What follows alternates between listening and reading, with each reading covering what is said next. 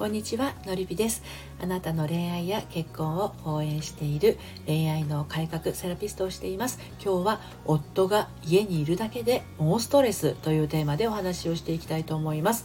えー、人生に悩む女性の心の進路相談をしたり自分史上最高の私研究室という大人女子のためのオンラインサロンを運営しています、えー、婚活中の方それから結婚生活にちょっとなんかこうモヤモヤした気持ちをね抱えてらっしゃる方離婚再婚で、えー、これからね一歩進もうと思ってらっしゃる方メンバーにはそんな方がたくさんいらっしゃいます、えご興味ある方は概要欄の方から遊びにいらしてください。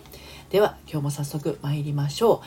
えっとね旦那さんがお休みだとね具合が悪くなっちゃうほどストレスを感じる奥様ってね意外と多いんですよ、まあ、友人にも結構いますしあとはのりぴ塾生にも多いんですね。話が噛み合わないとか私の話すことにいちいち文句言ってくるとか夫の嫌な表情を見るのが嫌とか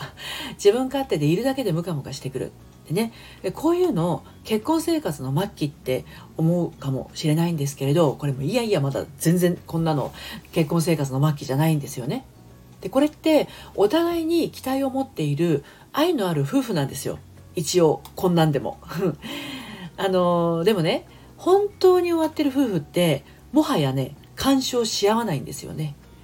うん、でまたは片方の攻撃からはもうどんどん逃げていっちゃいますから自然とですね離れていってしまうんですね。でそれでも一緒にいるっていうことは愛は消えてないっていうことなんですけれど、ま、それでもやっぱりね日頃旦那さん関連のことで抑えていることがあると一緒にいる時間がね増える週末っ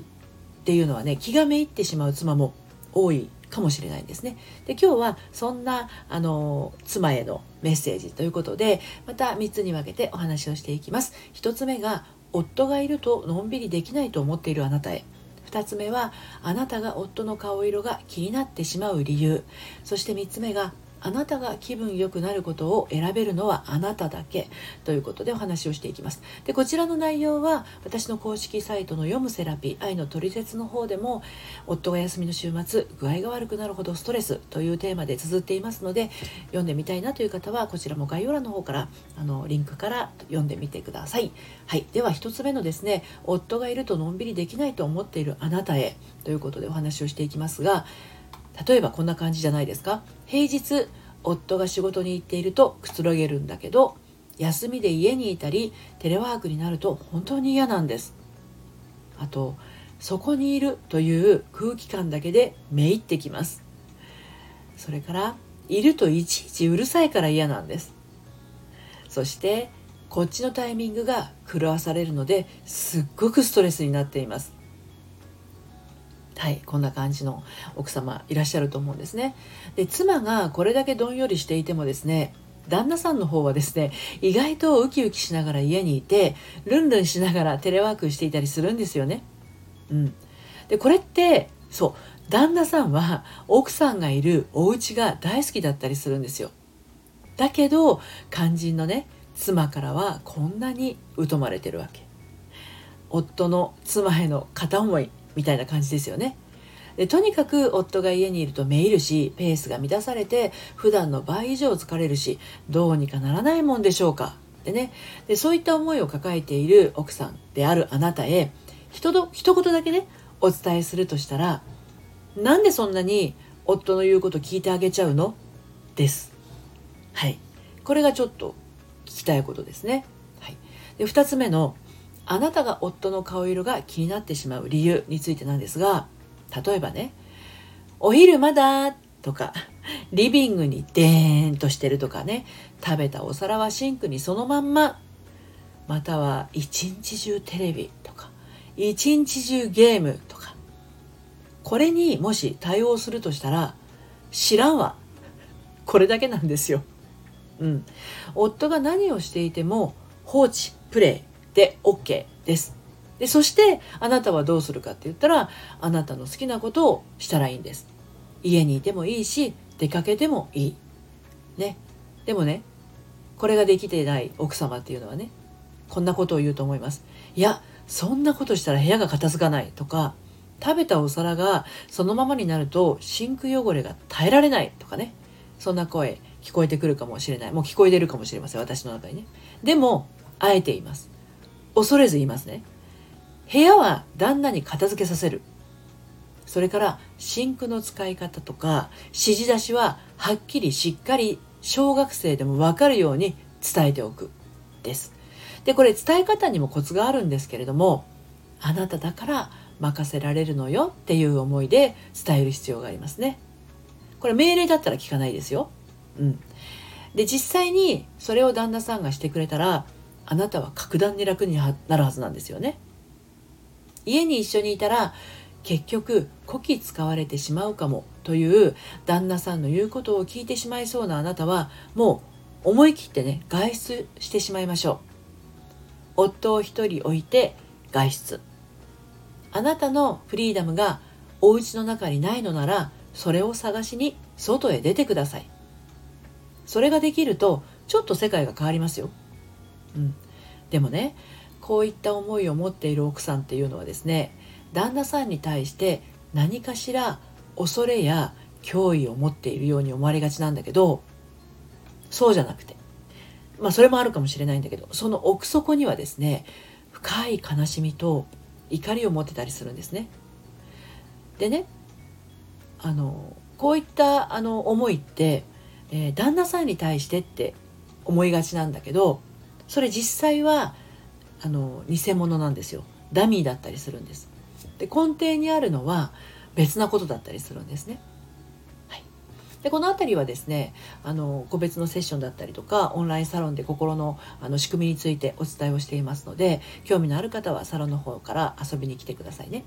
で最後に3つ目のあなたが気分良くなることを選べるのはあなただけこれについてなんですけれど結局あの旦那さんがいることで我慢するっていうのを選んでいるのもあなたでイライラする方法っていうのを選んでいるのもあなたなんですね。でそれってつまり私はイライラしながら暮らすのが当たり前の状態になっているっていうことなんですね。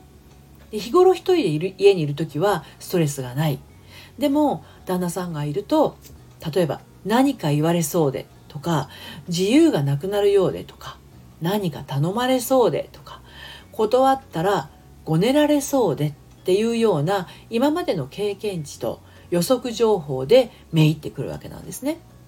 だけど実際のところはそれを受け入れてしまうかどうかも自分が選んでいるんですよね。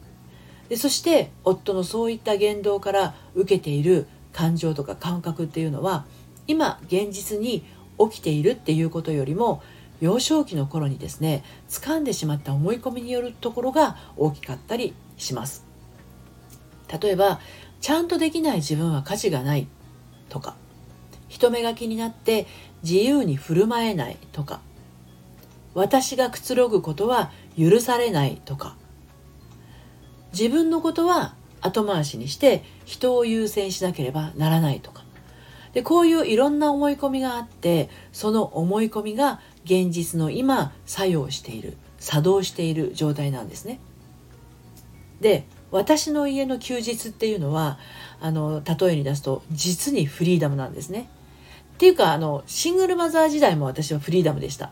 うん、でも最初の結婚ではですねフリーダムっぽく見えて実は全然フリーダムじゃなかったんですよ。不満でいっぱいであの週に1日しかいないあの元旦那さんの休日がねめちゃくちゃ憂鬱だったんですよね。でも再婚して今の旦那さんとは結構まあ休日それぞれ好きなことをして過ごしてますしそしてまあ一緒に出かけて楽しむこともあります。なのでそのバランスが今すごくあのいいなっていうふうに感じていますね。旦那さんも自由に過ごしています。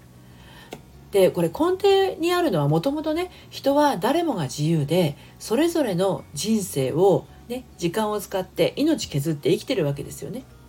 だから誰かのために生きる前に自分自身のために生きていきましょうっていうのが私の今日言いたかったことになります。はい。ということで今日は夫が家にいるだけでもうストレス、えー、コラムの方では夫が休みの週末具合が悪くなるほどストレスということで綴っていますけれども